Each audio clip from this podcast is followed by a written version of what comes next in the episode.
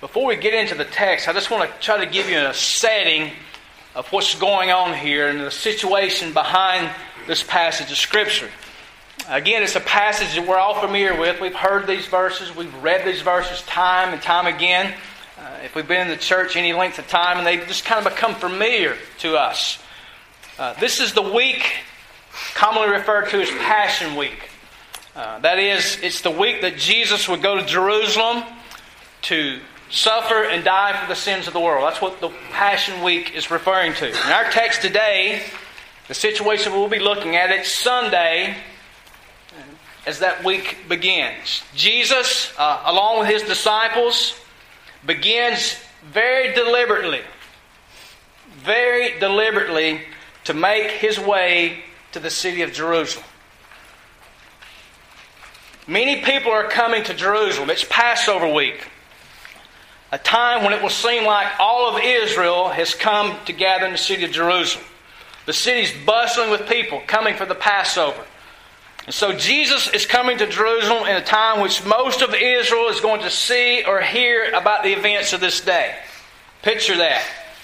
Great crowd. People are coming. There's just a, an enormous crowd there. This, this event is often called, if you're, most of your Bibles have a heading there, it's called what?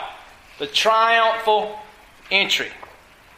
The triumphal entry is done by Jesus for some very specific reasons. There's a purpose for what, behind why Jesus is doing what he does. And by the way, there's always a purpose behind Jesus doing what he does. Up until this point in the Gospel of Matthew, Jesus has attempted to push attention away from himself. When reading the Gospel of Matthew, you'll see that when people confess Jesus as the Messiah, the Son of God, what would Jesus tell those individuals? Would he tell them to go broadcast this to each and every one you see, just make this known? What would Jesus do? He would say, No, don't tell this out loud to people. He would instead tell them to go back to your, your town, your city, and you tell people there what God has done for you. You read the, the scriptures, you see that. Jesus never tells people to go broadcast things about him. He says, Tell it in the local area where you're at, but don't be broadcasting this. By entering into Jerusalem this way, Jesus is forcing people to respond to him on his terms and on his timetable. That's why he never said broadcast it, because there would come a time when there would be, Jesus would take care of that. Jesus knows that now is the time appointed by God the Father that he would be offered up as a sacrifice for the sins of the world. Jesus knows this. At this time, when all of Israel, did you pick up on that? All of Israel. Now, we won't say each and every person is there, but by saying all of Israel, the understanding is the overwhelming majority of the Jewish people are in Jerusalem. The week before, that would not have been the case, right? But now there's a, an enormous crowd there. At a time when they're all gathered there, Jesus wants everyone to see very clearly who he claims to be and what he's come to do. Jesus is teaching us that he is for sure a king. But he's not the king that the people are expecting. What were the Jewish people expecting? Someone who would come in and overthrow the Roman government, suppress that government, rule and reign, and make everything for us peachy, right? That's what they're looking for. But Jesus is not that king. He's not that king they're expecting. Jesus declares himself not only to be king of the Jews, but he also declares himself to be king of the nations. I hope we understand that. Jesus was labeled and talked about as being king of the Jews, but Jesus will make it clear here, in particular when we look at the Old Testament passage that's involved here, that Jesus was not just king of the Jews, but Jesus declares himself king of the nations, the entire world. So if you're looking at your handout there, here's the main idea of what's going on here a public demonstration to show that Jesus is the Messiah. What has Jesus done up until this point? He's kind of suppressed that. Keep it quiet. Don't be broadcasting it. But now the time has come. There's going to be a public demonstration to show the world that Jesus is, in fact, the Messiah. From this point on, he'll never say, Don't broadcast it. There really won't be a need because I'm going to take care of that today. Notice on your handout there, uh, Matthew 21 1 through 11, we have the sovereign, humble Savior King. Verse 1 says, Now when they drew near to Jerusalem and came to Bethphage to the Mount of Olives, Jesus makes his final trip to Jerusalem. This will be the last time he goes there because what happens? He's crucified, right? This is the last time he goes to Jerusalem. He's about to reach the end of his mission that God the Father's given him. And as he enters Jerusalem, large crowds, they, they follow along with Jesus. And the crowds were there, again, to celebrate Passover. But unknown to them was the fact that they were with the Passover lamb himself. One commentator refers to this as the beginning of the end. Matthew 21 records the last week of Jesus' life. Matthew 21 begins the last week of the life of Jesus. Here we have events that are planned before the foundation of the world. This week is the culmination of the mission of Jesus. It was the most important week in the history of the entire world. There's never been another week like this. There was never a week like before it. There'll never be another week like it in the history of the world. This is an extremely, eh, there's some kind of understanding now why they call it the triumphal entry. Verses 1 through 6, I would call this a precise prophecy. It's like a, a sub point under your main point there, precise prophecy. Then Jesus sent two disciples, saying to them, Go into the village in front of you, and immediately you'll find a donkey tied and a colt with her Untie them and bring them to me. If anyone says anything to you, you shall say, The Lord needs them, and he will send them at once. So, what's going on here? Jesus tells two disciples, Look, I want you to go in that little village, and as soon as you get there, what's he tell them? You're going to find a donkey there. In fact, you're going to find a donkey, and with that donkey, there's going to be what? Her little colt. It's going to be with her. Now, bring them back to me. And if someone stops you, if the, the owner or one of his servants comes out and says, Hey, you donkey thief, where, where are you going with, with the donkey? You tell him, what are they supposed to tell the, the owner or whoever might question them? The Lord needs them. When you say that, then at once they'll let you bring it back. Verse 6 says the disciples did as he said, and they bring back this donkey and her colt. The disciples, it says, went and did just as Jesus directed. Now, imagine these two disciples, picture this scene. They go to get this donkey, and all this happens, and they look at each other and says, This happened just the way Jesus said it would happen. We come and get the donkey, and guess what? Somebody comes out to question us, and we just say, hey, Jesus needs it. And the guy says, okay, take it. Can you imagine how they're looking at each other and they're kind of conversing about that? Here's the point I want to make God designed every detail of this event to show the world the kind of king that Jesus is. Every detail was planned ahead of time. Jesus is a sovereign, divine king. Jesus, a man and yet God, he divinely orders a place where a donkey and a colt will be, and he orders the time and the purpose. He put that donkey and her colt there. Jesus said, what was the words he said? The Lord needs them. This is a claim that Jesus is Lord of all. He's divine, He's sovereign, He planned every detail and he tells them, I'm sovereign. I need these. These are meant for my purposes. Do you see the picture? It was no coincidence that this donkey and her colt were in this particular place, this particular time. God designed it that way. Here's a point of application you and I can make. If Jesus knows even the location of a donkey and her colt, we can be sure that He knows our hearts.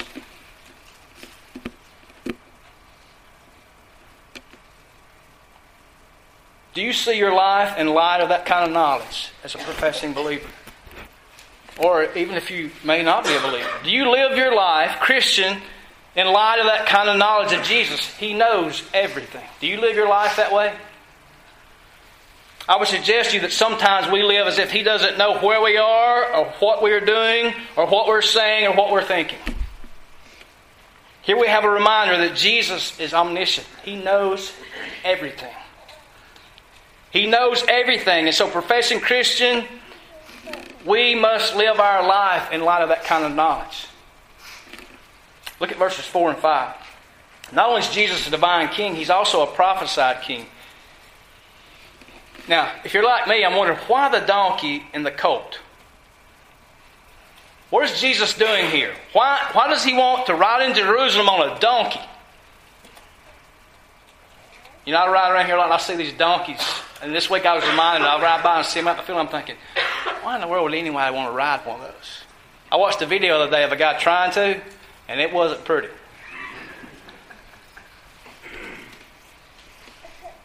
He has never done anything like this before. You, you imagine the disciple, what is, what's Jesus doing? Does he really understand what he's about to do here? Matthew tells us why in verses 4 and 5. This took place to fulfill what was spoken through the prophet. Say to the daughter of Zion, that's Israel, Behold, your king is coming to you, gentle and mounted on a donkey, even on a colt the foal of a beast of burden. This is a quote from Zechariah chapter 9, verse 9. Jesus has chosen to act out the fulfillment of this prophecy and to declare his kingship in the action of riding on a donkey. That's why Jesus chose the donkey. That's why it was there. That's why he set that up because in the Old Testament, the prophet Zechariah said, A king is coming one day and he's going to come to you, and how will he come? Riding on a donkey, even the colt of that donkey. He won't ride the donkey, but he'll ride the what? The colt of that donkey. By riding in Jerusalem on this donkey, Jesus is fulfilling prophecy. Zechariah testifies that Jesus is the Messiah.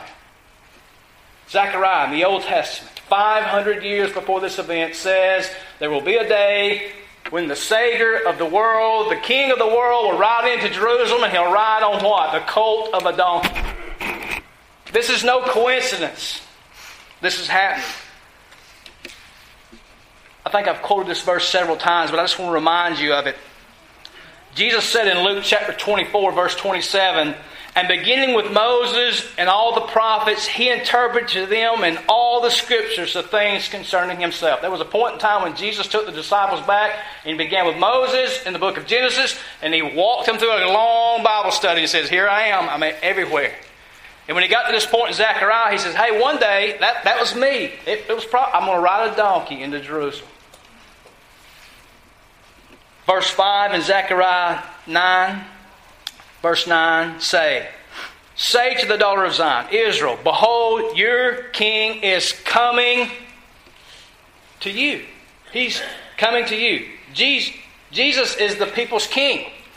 Matthew is saying, Look, Zechariah said your king would come to you on a donkey. People, here's your king. Jesus said, Go get the donkey because why? I need the donkey. I'm going to fulfill this prophecy that I'm the Savior of the world. I need that donkey. The king is coming as a, he's not coming, excuse me, as a conquering dictator from a far country. He would never ride a donkey into town, would he? He comes as the people's king. He comes to them. He comes for them. He comes for their benefit. He's the prophesied, promised king who would save his people from their sins. By the way, Matthew chapter 1, verse 21 says, She will bear his son, and you shall call his name Jesus, for he will what? Save his people from their sins. Jesus says, I'm here. I'm here. Zacharias said I would do it. Here I am. Here, here, here's your king on a donkey. Now that's the last thing you'd expect your king to be riding on, right? We would never put, well, I might not better to go there. We, I was going to say we wouldn't put our president on a donkey. Some of them might like to, but we would never put him on a donkey. We would never put, if we're going to have a parade in Castalia or Centerville, we would never put our president on a donkey, would we? No, we wouldn't do that. I'm not coming, Jesus says, on a white war horse with a sword and a rod of iron. I'm not coming to slay you. This time I'm coming to save you. Today is the day of salvation. Your, your salvation has arrived, it's here. But it says he's coming for the daughter of Zion. That's Israel. And you're going, what about everybody else? Well, let me read the rest of Zechariah chapter 9. And by the way, Jesus knew Zechariah chapter 9. Jesus could quote it because he what? He wrote it through the Spirit of God. Listen. Rejoice greatly, O daughter of Zion. Shout in triumph, O daughter of Jerusalem. Behold, your king is coming to you. He is just and endowed with salvation, humble and mounted on a donkey, even on a colt, the foal of a donkey. I will cut off the chariot from Ephraim and the horse from Jerusalem, and the bow of war will be cut off, and he will speak peace to the nations. Uh oh. So it's not just Israel, but it's the nations. And his dominion, his kingship, listen to this, will be from sea to sea and from the river to the ends of the earth. So it's not just Israel that Jesus is the king of, but Jesus is the king of what? The entire world. He's saying, Here I am on a donkey, humble and lowly. I've come to save you. He's not just the king of the Jews, but he's the king of the entire world. Notice the humility of the king. He comes as a king, but he comes in humility. Matthew says Jesus sat on them. You see that? That might cause us some confusion. He sat on them. But if you go to Mark, his gospel says that Jesus sat on the colt. Mark is clear. Jesus didn't sit on the donkey, he sat on the colt of the donkey. Jesus chose the colt, the smallest and lowliest of the two. He comes into town riding on a borrowed donkey's coat. Picture that. This is the God of the universe. God on a donkey. Are you getting that? He's riding in Jerusalem on a donkey that he didn't own. There's no bridle, there's no saddle. It's a picture of humility. This is not the king that was expected, right? No. David Platt who's the president of IMB, and his commentary on Matthew says 500 years before Jesus came, God promised that a donkey and a colt would be available the week of Passover for Jesus to ride in Jerusalem. You don't write a script like that unless you are God. Jesus very intentionally, very intentionally, deliberately acts out the fulfillment of Zechariah 9 and declares that he is the humble, gentle, saving king to the entire world. Jesus is the global, worldwide king. That's what he's doing here. How many of you ever read Matthew 21, 1 through 11, never had that thought? You just kind of read it and you're like, okay, let's go on. Got to get my Bible reading done today. Let's check that off and let's, let's go on. Notice in verses 7 and 9, the perfect praise. They brought the donkey and the colt and put on them their cloaks, and he sat on them. Jesus sat on the cloaks he's not, they're not saying he sat on the donkeys. Don't get a picture of Jesus straddling two donkeys coming to town. That on them means he sat on the cloaks, not the donkeys. And it says most of the crowd spread their cloaks on the road, and others cut branches from the trees and spread them on the road. And the crowds that went before him and that followed him were what? Shouting. Hosanna to the Son of David. Blessed is he who comes in the name of the Lord. Hosanna in the highest. The disciples put their cloaks on the donkey and they put them on the colt. Jesus chooses a colt. Now, they weren't just thinking, we need to make this a little softer for Jesus because these old donkeys can be kind of rough, right? They put him some cloaks on there. They want to make it soft, right? That's not what's going on here. If you go to 1st and 2nd Kings, you'll see that during the enthronement ceremony of a king, there will be a laying down of robes and cloaks before the one who is going to be crowned king. Well, that makes a big difference here, then, doesn't it?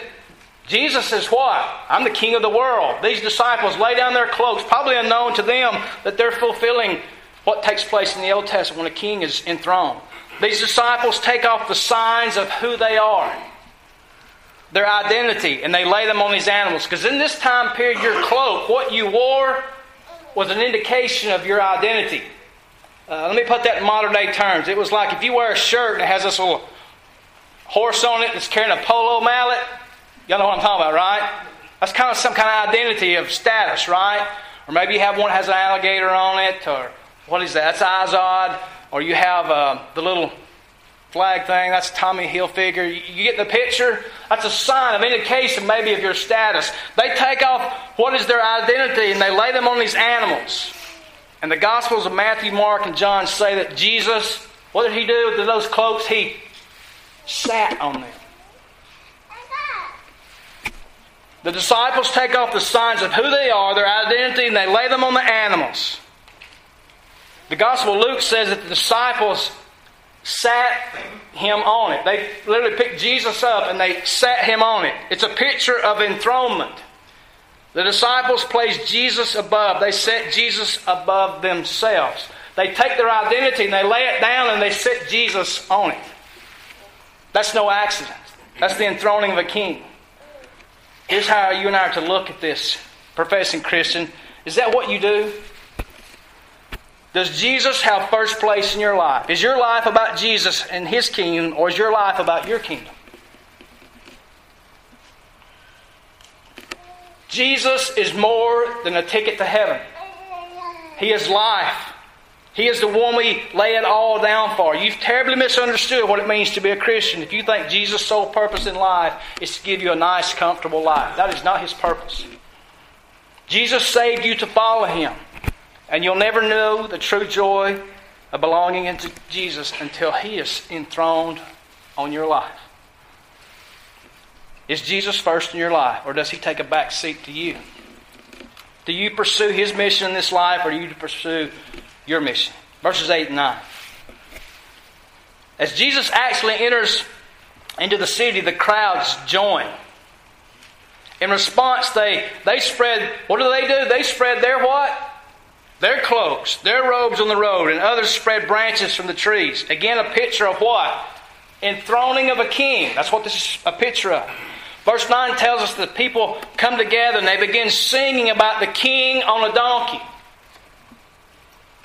Did you get that? They're singing about this king on the donkey, and the crowds that went before him and that followed him were shouting, Hosanna to the Son of David. Blessed is he who comes in the name of the Lord. Hosanna in the highest. These words come from Psalm 118, verses 25 and 26.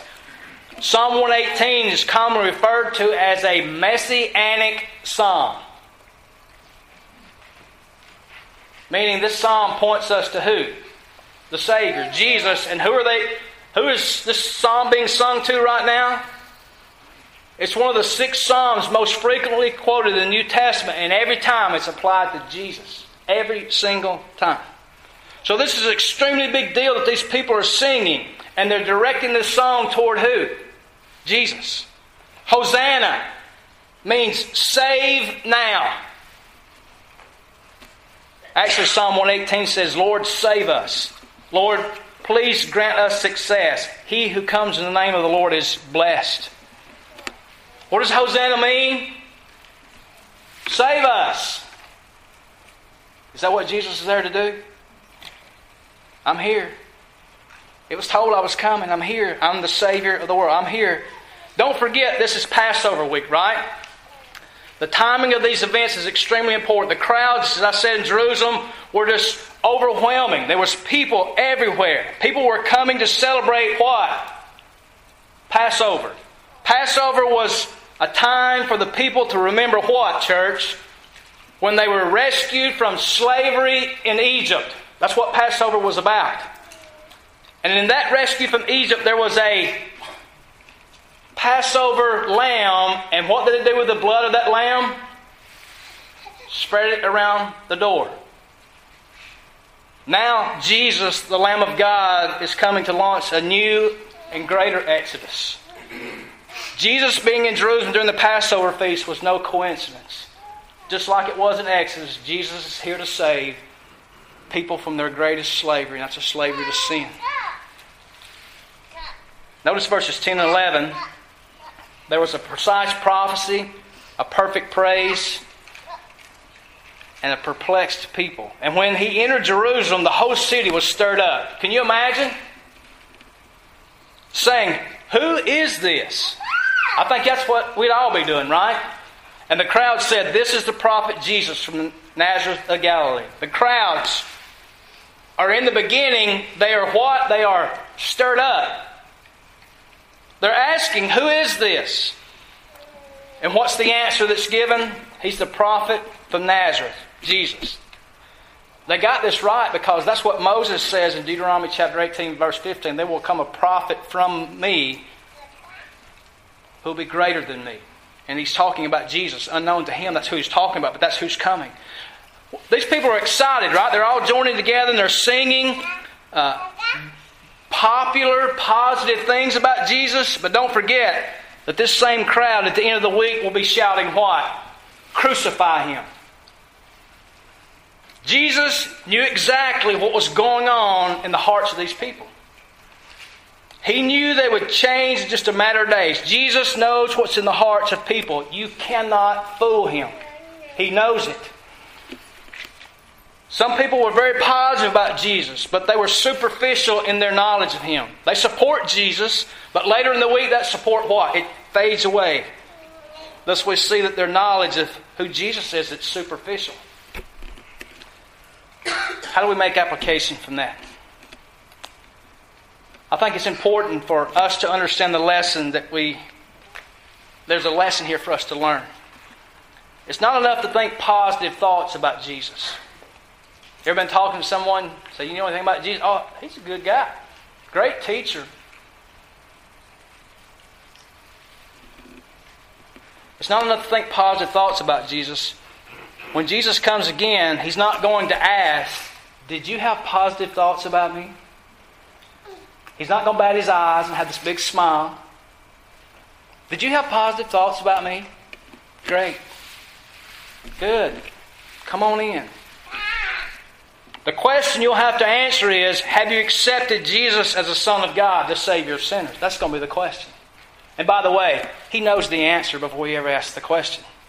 Have you acknowledged who Jesus claims to be? And more than that, have you personally admitted that you're a sinner in need of grace and have you trusted in Him alone for salvation as He's offered in the gospel? That does it for Matthew 21. You see the picture? A king was prophesied to come on a donkey, and it happens just the way it was prophesied. The king is here. He's not here to slay you, he's here to save you. Revelation chapter 19, verse 11 through 16. Let me read these. Your handout, it changes now. The sovereign, judging, reigning king. Listen as I read these verses. Then I saw heaven open, and behold, a white horse. Not a lowly donkey. The one sitting on it is called faithful and true, and in righteousness he judges and makes war. His eyes are like a flame of fire, and on his head are diadems. And he has a name written that no one knows but himself. He's clothed in a robe dipped in blood. And the name by which he is called is the Word of God. And the armies of heaven, arrayed in fine linen, white and pure, were following him on white horses. From his mouth comes a sharp sword with which to strike down the nations, and he will rule them with a rod of iron.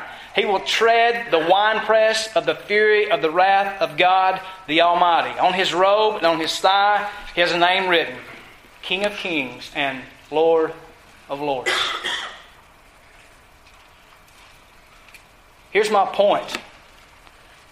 The king in Revelation looks a lot different than the king in Matthew 21, does it not? There's a big difference here, right? In 1 John, as we've been studying, we've read that we are living in the what? The last hour. We've explained that.